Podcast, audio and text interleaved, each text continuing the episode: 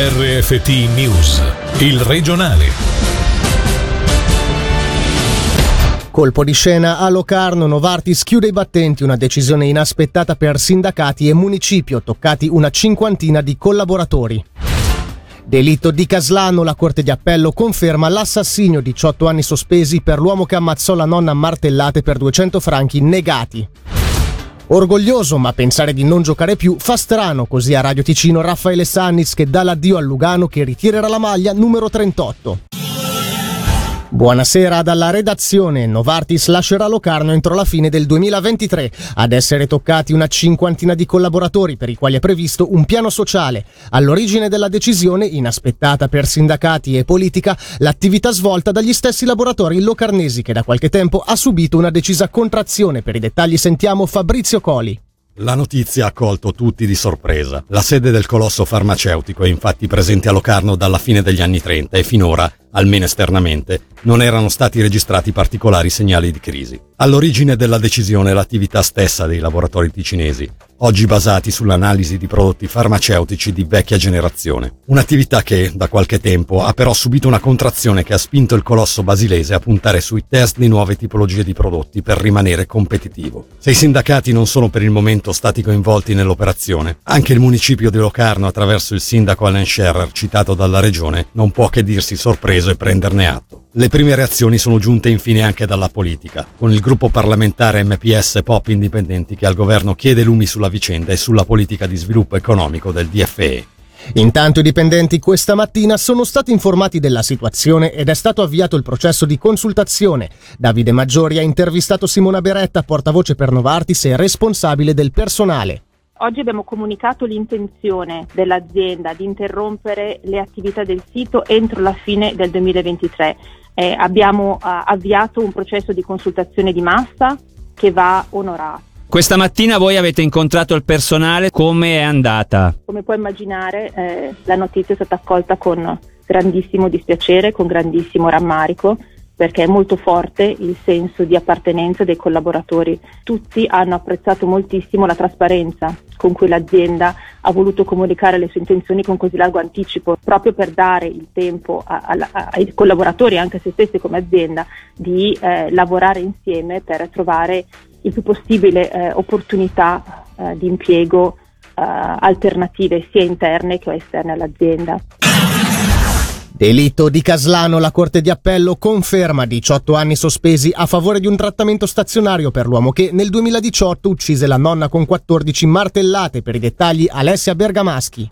Colpevole di assassinio, incendio intenzionale e turbamento della pace dei defunti, la Corte di Appello, come riporta il CDT, ha confermato in pieno la sentenza di primo grado che aveva stabilito una pena di 18 anni sospesa a favore di un trattamento stazionario. I fatti risalgono a luglio del 2018 quando l'uomo che soffre di un leggero ritardo mentale aveva ucciso con 14 colpi di martello la nonna, colpevole, tra virgolette, di non avergli dato 200 franchi per procurarsi della cocaina. La difesa aveva chiesto chiesto 11 anni per omicidio intenzionale in quanto non presente l'elemento della premeditazione.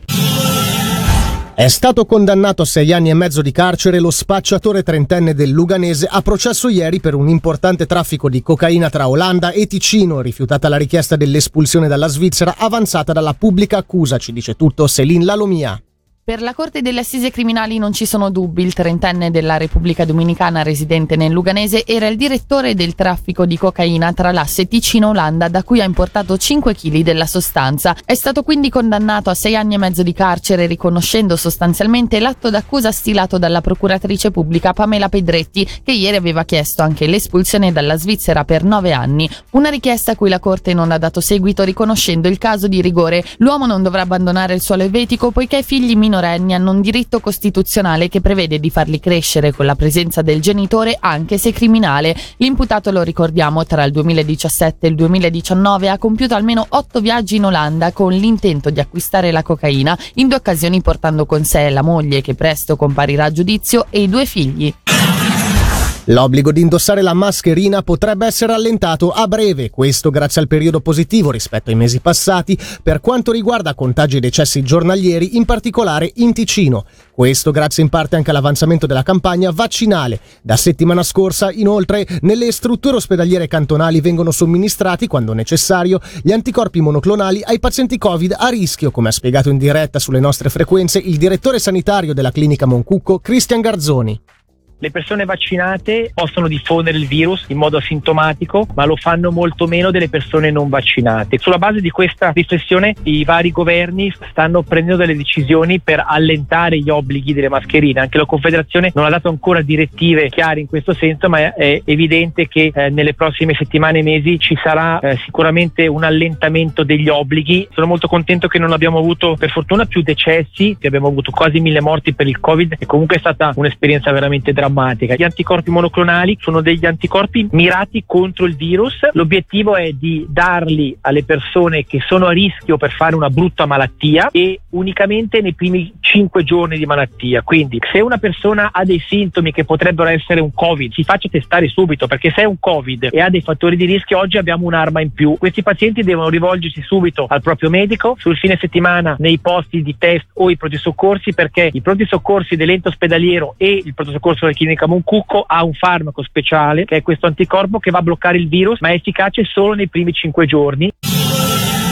Sereno e orgoglioso per quanto fatto, ma pensare di non giocare più fa strano. È quanto dichiarato ai nostri microfoni da Raffaele Sanniz, che oggi ha comunicato ufficialmente il ritiro dall'hockey professionistico. Il Lugano ritirerà la sua maglia numero 38, con cui è sceso sul ghiaccio 887 volte, vincendo due titoli svizzeri. Sentiamo proprio Raffaele Sanniz nell'intervista in diretta di Angelo Chiello. È nata con tutta la serenità e tranquillità, appunto non ho voluto prenderla di fretta né durante la stagione né subito dopo, ma fare le mie valutazioni. Sono veramente sereno e, e tranquillo e, ed orgoglioso di, di, quello che ho fatto nella, nella, mia carriera. E oggi ho ricevuto tanti messaggi, tante telefonate, mi ha fatto tanto piacere sentire che appunto il, il, tifoso, la gente vicino a me mi ringrazia di quello che, che ho fatto e, e niente, anche questo mi rende tanto orgoglioso. E il ritiro della maglia te lo aspettavi un pochettino? Tornare in pista e, e vedere il tuo numero, il tuo nome appeso, sarà una cosa di orgoglio, di, di, di emozione e di felicità. A uh, chi è stato più difficile dirlo? Io smetto. a me stesso magari, non lo so. sinceramente eh, no persone care vicine a me però non è stato difficile di nessuno non nego che appunto sono sereno e tutto però comunque fa strano oggi leggere che, che appunto non, non, giocherò più hockey fa, fa strano e anche per oggi l'informazione termina qui. Da Michele Sedile e dalla redazione l'augurio di una buona serata. Il regionale di RFT, il podcast su www.radioticino.com.